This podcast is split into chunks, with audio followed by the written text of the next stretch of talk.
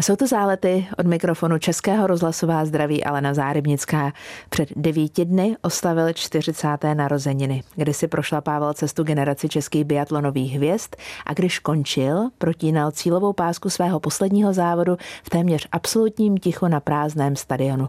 Kvůli koronaviru do Nového města na Moravě diváci nesměli. Zasloužil by si potlesk ve stoje nejen za své sportovní výkony, ale taky za to, jak se vrhal do boje proti dopingu. Stal se příkladem v poctivosti, odanosti svému sportu i ve smyslu pro spravedlnost. Biatlonista Michal Schlesinger, přezdívaný Bouček. Ptát se budu na to, jak se s odstupem dvou let dívá na svý 19 sezon ve světovém poháru. A až dojde na doping, je mi jasné, že bude Michal k nezastavení, tak jako to bylo vždycky, když o tomhle tématu byla řeč. A je to tak v pořádku. Jsem ráda, že nás posloucháte.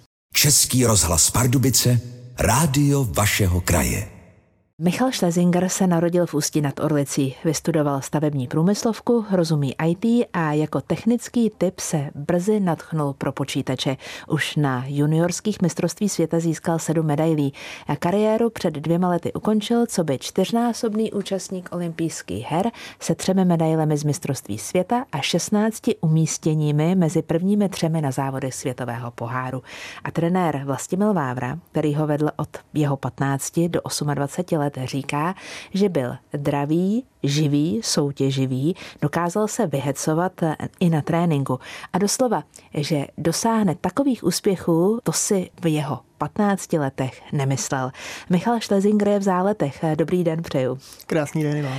Kde byste pochopil, že máte na to vítězit? Myslím si juniorský mistrovství světa v Ridnau, kde jsem sbíral takový ty cený kovy už a eventuálně třeba i letní mistrovství v Polsku, hmm. juniorský. Hmm tak eh, to byly takové jako první vlašťovky. My jsme si mysleli, ví, kde vlastně nejsme, ale pak, jak člověk stárne, tak se na to začne koukat, jakože opravdu byly to jenom takový dětský závody. No. Mm-hmm. Když jste s biatlonem začínal, ptali se vás lidé, co je to za sport? Troufám si říct, že dnes asi nejčastější otázka, kterou dostáváte, je, proč už se nedaří tak, jako třeba před deseti lety. Pletu se? Možná se pletete v tom, kterou otázku nejčastěji dostávám teďka. Nepletete se v tom, že se mě dřív ptali, co to je, jestli to je prostě ten běh a plavání nebo něco takového. Uh, tak dřív ten sport byl opravdu když já jsem byl v těch juniorských letech, eh, tak to, že jsem byl mistr, mistr světa v juniorském, tak to vlastně vůbec nikoho nezajímalo v tu chvíli, že jo. I když eh, se začaly dít nějaký úspěchy třeba v té seniorské kategorii, tak eh, ten sport ještě neměl vyšláplou tu cestičku. Hmm.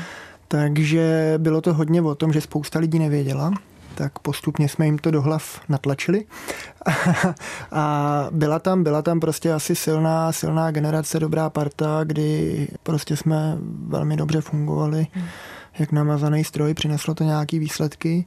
V dnešní době nejčastější otázka spíš je, ne, že proč se teďka třeba nedaří tolik, ono se daří. Já si myslím, že vlastně ona i ta konkurence v tom biatlonu taky postupem času se trošku mění. Ta světová špička je podstatně širší, takže prosadit se v ní je opravdu těžký a vždycky tady máme prostě nějaký závodníky, kteří, když se jim prostě ty věci sejdou v tom závodě, tak dokážou bojovat o ty přednější místa. Ta nejčastější otázka spíš je, jestli tam máme nějaký nástupce, jestli teďka ani ne, jako když to řeknu teďka v té seniorské kategorii momentálně, ale jestli tam je nějaký mládí, kteří vlastně nás potom nahradějí postupně, nebo ne nás, mě už teďka ne, ale ty aktuální uh, hvězdičky, které tam máme, tak jestli prostě je někdo za nima. A je? Věříme tomu, že jo. Hmm. Víceméně ten biatlonový boom přines poměrně velký zvýšení popularity a Pravdou je, že těch děcek, který ten sport chtějí teďka dělat, eh, je poměrně dost, takže je podstatně víc, z čeho, z čeho vybírat. Eh, I v těch klubech, když to řeknu, ta rivalita mezi větší skupinou dětí bude trošku větší, budou muset být trošku dravější. Michal Schlesinger, kterému nikdo neřekne jinak než Boušek, je se mnou dneska v záletech. Snažila jsem se to Michale dohledat, ale nepodařilo se mi a za kolegou ze sportovní redakce Jirkou Rejmanem, komentátorem biatlonu v České televizi, jsem se nestihla zastavit, abych se zeptala. Proč Boušek? Prý to vzniklo už na základce. No, Já se nedivím, že se vám to nepovedlo dohledat, protože mě taky ne.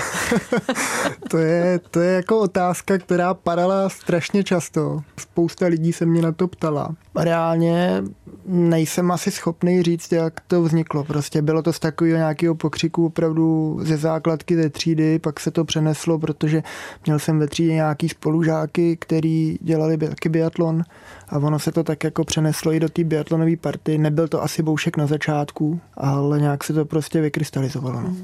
Jenom jedna otázka ještě k vašemu dětství. Je pravda, že jste jako dítě měl flintičky a pistolky zakázané a že možná proto vás zlákal eh, příběh eh, bratra vašeho kamaráda, který závodil a přitáhlo vás to k biatlonu? Je to pravda, protože pravdou je, že naši jako moji rodiče nebyli úplně naklonění zbraním a, a pistolkám a těmhle s těm hrám na, na vojáky a, a podobně. Nicméně každýho malého kluka to trošku asi láká. Tímto se ještě zpětně omlouvám bratranci z Kunvaldu, ke kterému jsem jezdíval a jeho rodiče jsou pro změnu z myslivecké rodiny, takže tam ty zbraně nebyly žádný tabu a pamatuju si, že kdysi jsem dokonce jako malý špunt prostě od tam teď si bez dovolení odvezl domů jednu jako plastovou pistoli na hraní. To byla zápůjčka, to nebyla krádež samozřejmě, ale, ale lákalo mě to právě možná tím, že zakázaný ovoce opravdu kamarádů v bratře tou dobou, vlastně souseda z paneláku nebo z bytovky, byl v reprezentaci a my jsme jako mladí kluci viděli, že on má tu malorážku, že chodí na tu střelnici střílet a to nás prostě lákalo, přitáhlo. Pak jsme zjistili, že nejdřív to je jenom voližování, že na zbraň si musíme počkat, ale vydržel jsem. A když jsem tady v záletech mluvila s Michalem Krčmářem, úplně se dojímal, když mluvil o své zbrani, o tom, jak oni pečuje. Máte to taky tak? No já už zbraň nemám, takže já už ano, nemám o koho pečovat, nebo tak? respektive mám doma už jenom nějaký pistole. Ale faktem je, že nějakou péči ta zbraň potřebuje, aby nám to dobře sloužilo, nebo respektive tomu sportovci, aby to dobře sloužilo, aby se na ní mohl spolehnout, tak eh, nějakou péči dostat musí. Ale myslím si, že jsem asi nepatřil mezi ty, kteří by to s tím úplně přeháněli. Mm-hmm. Jako udělal jsem to, co je, to, co je nutné, aby to fungovalo, ale že bych se s ní chodil mazlit, to ne. Aha, měla eh, ta zbraně nějakou přezdívku? Jak vlastně zbraně biatlonista říká? Co si sebou já nesete? Jsem, co nesmíte zapomenout? Já jsem zbraně velice často říkal kvérno. Nemůžu se odpoutat v rozhovoru s Michalem Schlesingrem od kvéru, jak on říká, od zbraně od malorážky, se kterou se biatlon běhal. Řekněte mi ještě, pokud byla pro vás dobrá sezóna, aktivní sezóna, kolik nábojů proletělo laufem? ono těžko říct jako dobrá sezóna, aktivní sezóna, to ne, nekoreluje úplně s počtem vystřelených nábojů. Mm-hmm protože záleží, jak je člověk prostě zrovna nastavený, jak moc potřebuje střílet. Jsou sportovci, kteří si od té střelby rádi odpočnou třeba, některý naopak rádi prostě do tím loufem ty náboje prohánějí a potřebují se ujišťovat, že to umějí. A co pro vás bylo tedy dobré? A já, co byla normální sezóna? No já, když si pamatuju, tak když, když mě něco jako zlobilo v té střelbě, tak jsem potřeboval udělat nějakou, nějakou změnu. Třeba si od té zbraně chvilku odpočnout nebo změnit prostě mířidla trošku, kroužek zvětšit, zmenšit, abych, abych měl nějaký trošku impuls, který mě znova přivede se jako víc koncentrovat. Ale když jste se ptala na ten počet těch nábojů, tak uh, myslím si, že se budeme pohybovat v číslech kolem třeba 15, 15 tisíc nábojů až, až 20 tisíc nábojů maximálně, třeba když se střílelo fakt hodně. Během sezóny. No, během roku. Ne sezóny, během roku. Během celého roku. Přepočtěme si to na jeden jednotlivý den. Vyděláme 365. Neuvěřitelné číslo. Vy jste mluvil teď o soustředění, o koncentraci před střelbou. Já jsem si naivně myslela, že zásadní, kromě toho je i to sklidnit tep, dostat se na nějakou klidnější tepovou frekvenci, tak abych se zkrátka tolik v úvozovkách netřásl před tou střelbou. Je to moje naivní představa? Myslím si, že je. Protože, protože vlastně ten biatlon eh, je tak rychlý dynamický sport, kde nemůžete ztrácet eh, čas tím, že prostě se budete někde vydechávat a i když vidíme ty položky, které probíhají v řádu 20 vteřin. Když to řeknu, máme tam střelce, kteří dokážou stojku střílet pod 20 vteřin, což je velice rychlá položka ty lešky už jsou taky prostě do 25 vteřin u těch uh, slušných střelců. Takže tam ta střelba probíhá velice rychle. U té střelby vlastně víc než to, aby se člověk jako nějak extrémně sklidnil je naučit se vlastně tu koordinaci toho dechání, spouštění a najetí na terč. Trefit se Protože, mezi nádechy. no, ne mezi nádechy. On vlastně ten výstřel probíhá při výdechu.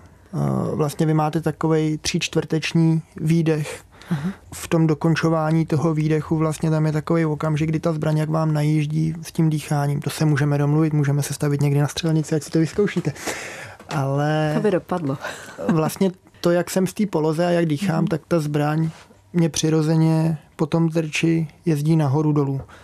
Většinou je to tak, nebo v leže je to tak, že při výdechu mě zbraň jede ze spoda nahoru, takže já mám polohu udělanou tak, abych na takový ten přirozený výdech vlastně měl tu zbraň vejškově srovnanou s terčem. Mm-hmm. Jo, to znamená, já dojíždím a už ta zbraň mě zpomaluje na tom terči, já mám připravenou spoušť a je potřeba v tom správném okamžiku, kde vlastně ta zbraň se mě ustálí, spustit tu ránu. Když to promeškám, v tu chvíli mám vydechnuto, nemůžu se nadechnout, protože kdybych se nadech, ta zbraň mě jde zase zpátky dolů.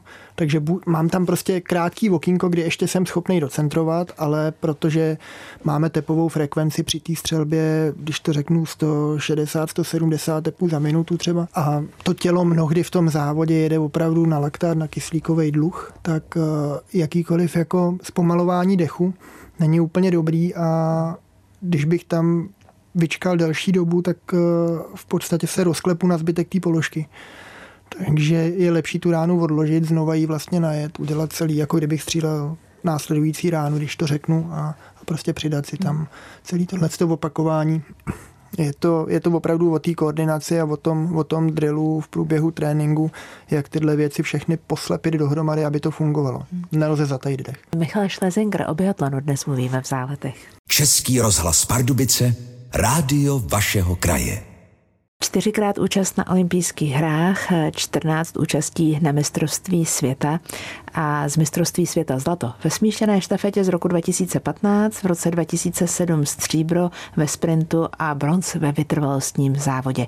Jenom stručný výčet úspěchů mého dnešního hosta v záletech Michala Šlezingra, který ten rok se vepsal do vašeho povědomí jako nej. Tohle je pro mě hrozně těžký hodnotit, protože vlastně ty výsledky v těch různých sezónách byly vždycky trošku jiný. Jednou to bylo na vrcholu sezóny, kde v té Antresilvě, kde vlastně já jsem byl v tom seniorském biatlonu relativně krátkou dobu a byl jsem tam vlastně jeden z mála, kdo dokázal tenkrát jako soupeřit s tehdejší biatlonovou legendou ale Einarem Birndálenem. A při tom stříbrném závodě tam víceméně bylo pár vteřin dokonce k té nejvyšší příčce, takže bylo to velice blízko. Což je samý kdyby a, a objevuje se to často, ale, ale ukazuje to na to, že jsem jako mu tam byl schopný šlapat na paty. Což eh, v tu chvíli bylo něco úžasného. Na druhou stranu já třeba cítím, že tu nejlepší svoji formu běžeckou jsem měl v tom Contiolach ty 2.15, kde v podstatě jsem si všechny výsledky dobrý dokázal jednou ránou odstřelit, tam prostě co závod, tak mě jedna rána dělila, když to řeknu, od, od placky. Ale dokázal jsem tam jako běžecky jako na svý poměry velice dobře jezdit, takže a hlavně tam byla teda to, to zlatý stejmik štafety, takže to je taková týmová radost a je to něco trošku jiného než ty individuální věci. Ale pak tam byl třeba ještě v roce 2009, jestli se nepletu, masák eh, na Holmenkolenu, který se mě podařilo vyhrát a to vlastně bylo moje jediné vítězství ve světovém poháru jako individuální. A to je taky takový poměrně pro mě highlight, no. Takže víceméně tyhle tři věci těžko stavět, která je vejš. Stíhá vůbec biatlonista vnímat to prostředí, ve kterém závodí? Nebo je to jenom skutečně bílá stopa, terče, černé, bílé, podle toho, jak se daří? Nebo ta atmosféra ve vás vyvolá něco, že si vlastně to dokážete během toho závodu uvědomit nebo užít? Udělat si z toho prostě vnitřní osobní radost? No úplně nemyslím si, že jsem si nějaký z těchto věcí jako dokázal při závodě užívat, protože ten závod je opravdu takový vypětí v tu chvíli. Ono u někoho to třeba nevypadá, ono když se podíváme v dnešní době na Johannese B, tak eh, to vypadá, že jede na pohodu. vypadá, jak se mu jede hrozně lehce, ale samozřejmě taky maká. Já jsem víceméně asi ve všech těch závodech, který jsem odjel, tak nebyl úplně prostor na to, jako si to užívat, protože člověk se soustředí na tu techniku, soustředí se na to, aby podal ten nejlepší výkon, takže jde do toho jako s takovou vervou a s takovým úsilím, který eh, není úplně pohodlný. To je, to je prostě těžká dřina a víceméně půlku toho závodu minimálně odjedete jako s nějakým pocitem bolesti a podobně, jo, že se prostě furt jste na nějaké té hraně, kdy, kdy je to ještě pro vás jako snesitelný, ale, ale prostě příjemný to většinou nebývá. No. Je to takový, že se zakyselujete a, a, a je to fakt náročný, takže já jsem si to úplně nestíhal užívat. Tohle to, to spíš jako při těch tréninkách, který mezi těma závodama jsou, nebo vně těch, mimo ty závody, tak jako člověk tu atmosféru jako taky nase, občas se jde podívat na, na závod třeba holek, eh, když kluci nezávodí a mají den volna. Hmm. Takže spíš v těchto těch momentech. Velké téma doping v rozhovoru záletovém rozhovoru s Michalem Schlesingerem jako to další, o kterém budeme dnes mluvit. Já jsem z vás vnímala vždycky, když jste o dopingu veřejně mluvil, vnitřní zlobu, rozhořčení. Je to pořád stejně silné, nebo jste otupil tím, že se to už vás teď možná tolik netýká? Hmm, těžko říct, jestli jsem otupěl, protože pořád si dovedu představit ty pocity těch závodníků, kteří na té startovní čáře jsou a mají prostě na někoho třeba podezření nebo mají pocit, že, že to není úplně fair prostředí. Tak každý ten případ, který prostě někde se vyvrbí, tak mě prostě naštve. No. Je, to, je to věc, která do toho sportu nebo neměla by tam být. Eh, jsou tady prostě různý důvody, proč by ten doping ve sportu být neměl. Zejména prostě, když bychom ho povolili, jak někteří si marně jako snaží lhát do karet, že by to mělo být eh, povolený, ať, ať si prostě dělá, kdo chce, co chce, tak eh, asi se nechceme koukat na sport, kde nám budou ty sportovci kolabovat a nebo budou mít potom doživotní následky. Rozumím tomu, strašně mě zaráží a přímo děsí názor, který jsem mimochodem i tady v záletech slyšela eh, od jednoho lékaře, že vlastně kdo by se chtěl dívat na pomalu se pohybující sportovce a sportovce bez výkonnosti. Já jsem říkala, no každý by se na ně přece chtěl eh, podívat, každý by chtěl, aby se srovnávalo srovnatelné, aby nerozhodovala chemie, propracovanost eh, vlastně mafiánských přístupů, mafiánské politického řešení, eh, aby se zkrátka dalo konkurovat fair play. A nemám na to recept. Nemám na to recept vysvětlit, eh, že já to vidím úplně jinak. Mm. Našel jste ho po těch letech, co spolu s kolegy vlastně já, o tomhle tématu mluvíte jako, a děláte tu užitečnou práci, tu dřinu pro to, aby to všichni pochopili? No, já si myslím, že najít ten recept eh, je prostě skoro nemožný. Prostě v životě máte spoustu lidí a každý má trošku jiný nastavení, každý jako dosahuje výsledků nebo je zvyklý dosahovat výsledků různýma způsobama. A máte v životě prostě potkáte lidi, kteří hrajou fair, kterým můžete prostě věřit cokoliv, na čem se s nima dohodnete. Na druhou stranu tam máte lidi, kteří vás podrazí prostě při první možné příležitosti. A to je, to je prostě o těch hodnotách, který ten člověk uznává svým způsobem.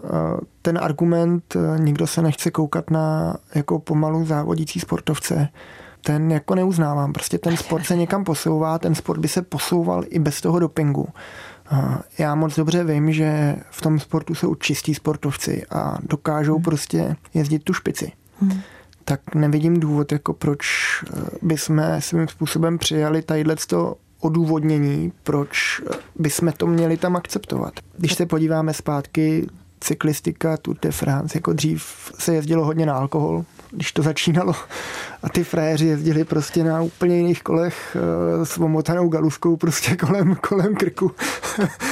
a jako ten sport prostě se někam vyvíjí, vyvíjí se materiál, vyvíjí se prostě vybavení a to všechno ten sport zrychluje. Mm. Takže já si myslím, že ten sport bez toho dopingu by byl stejně atraktivní, naopak eh, prostě to, když tam jsou ty kauzy, tak to hází prostě na ten sport špatný světlo. Já rozumím, že důvodů, proč nevzdat boj s dopingem je spousta. Ale když byste mi, Michale, měl říct ten nejzásadnější. Pak, když někdo tady obhajuje to, že se nechce koukat na sport, který je pomalej, tak já se nechci koukat na sport, kde prostě z těch lidí se stávají trosky. Český rozhlas Pardubice, rádio vašeho kraje. Michal Schlesinger je se mnou dneska v záletech. Říkáte mladším kolegům, že vrcholový sport bolí. Co trápilo v kariéře nejvíc vás? No já jsem měl kliku, že jsem se vyhnul v podstatě nějakým zásadnějším úrazům. Takže mě v kariéře, řekl bych, trápili spíš takový neduhy, že jsem měl docela poměrně markantní schopnost onemocnět. Když se to nejméně hodilo? Když se to nejméně hodilo. takže, takže mě trápily spíš takový prostě virózy a, a chřipky a, a takovýhle jako, když to řeknu, běžný onemocnění, protože v tom závodním zatížení nebo i v tom tréninkovém zatížení u toho vrcholového sportu člověk eh, má to tělo takovým způsobem vydindaný každou chvíli, hmm. že, že je poměrně náchylný na tyhle ty věci. Prostě to tělo dostává tak na frak, že už mnohdy není schopný se ubránit a mě to prostě nějak tak mlelo v tomhle. No. A v jaké formě jste teď, dva roky po ukončení závodní kariéry? Jak se cítíte? V tragické formě. Dobře, ale vy to srovnáváte pořád s tím absolutním topem. Byl jsem letos vlastně na dvou podnikách světového poháru se připojit k týmu, kde jsem jim pomáhal s testováním lyžím například. A, a jak se vám Takže běžel? na tom testování lyží, nebo na tom, když jsem si šel jen tak jako zaližovat, protože u nás nich nebyl, tak jsem musel někam vyjet. Ano. a tak jsem tam jako pocítil, jak, jak moc je to špatný teďka. No.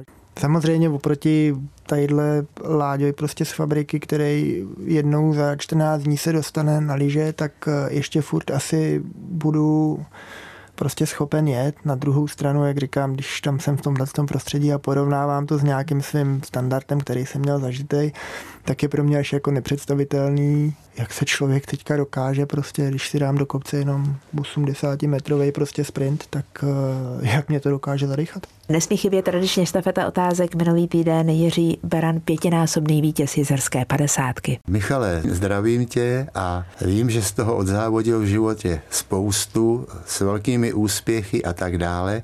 A docela by mě zajímalo, kdy na tebe přišel ten okamžik, že jsi řekl, že je potřeba skončit. V podstatě já jsem ten konec trošku i odkládal, protože jak jsem už tady mluvil o tom, že jsem měl takovou tu schopnost neúplně ideální před eh, vrcholem sezóny nebo prostě v nejméně vhodnou chvíli onemocnět, tak eh, to se mě dělo prostě i v tom konci té kariéry, kdy, kdy prostě jsem měl mizernou sezónu jako víceméně ovlivněnou těma věcma a byť už jsem chtěl skončit, tak eh, jsem si řekl, jo, to byla tak mizerná sezóna, že ještě jako vlastně nemůžu.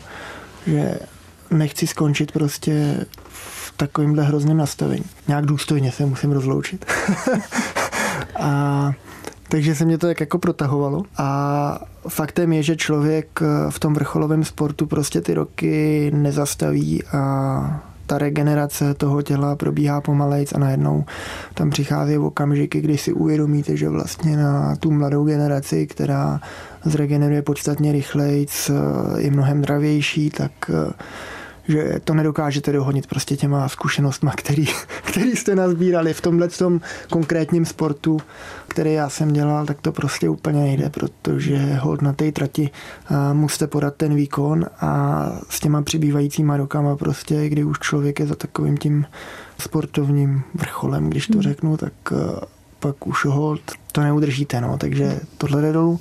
A další věc je, že tam byla prostě rodina, kde ta rodina svým způsobem trpěla, že člověk byl furt odjetý, takže to byly takový faktory, který, který k tomu rozhodnutí pak jako vedly. No. Hmm. Příští týden další sportovec Vavřinec Hradilek. Tak ahoj, ahoj Vávro, já bych se tě rád zeptal, protože váš sport jsem vždycky považoval za velice technický a, a za takový typ sportu, ve kterým si myslím, že zrovna třeba to téma toho dopingu, který jsme tady dneska probrali, tak není tak důležitý, nebo respektive nevidím, že by tam mělo nějaký zásadní vliv v takhle technických sportech, jaký má je voda.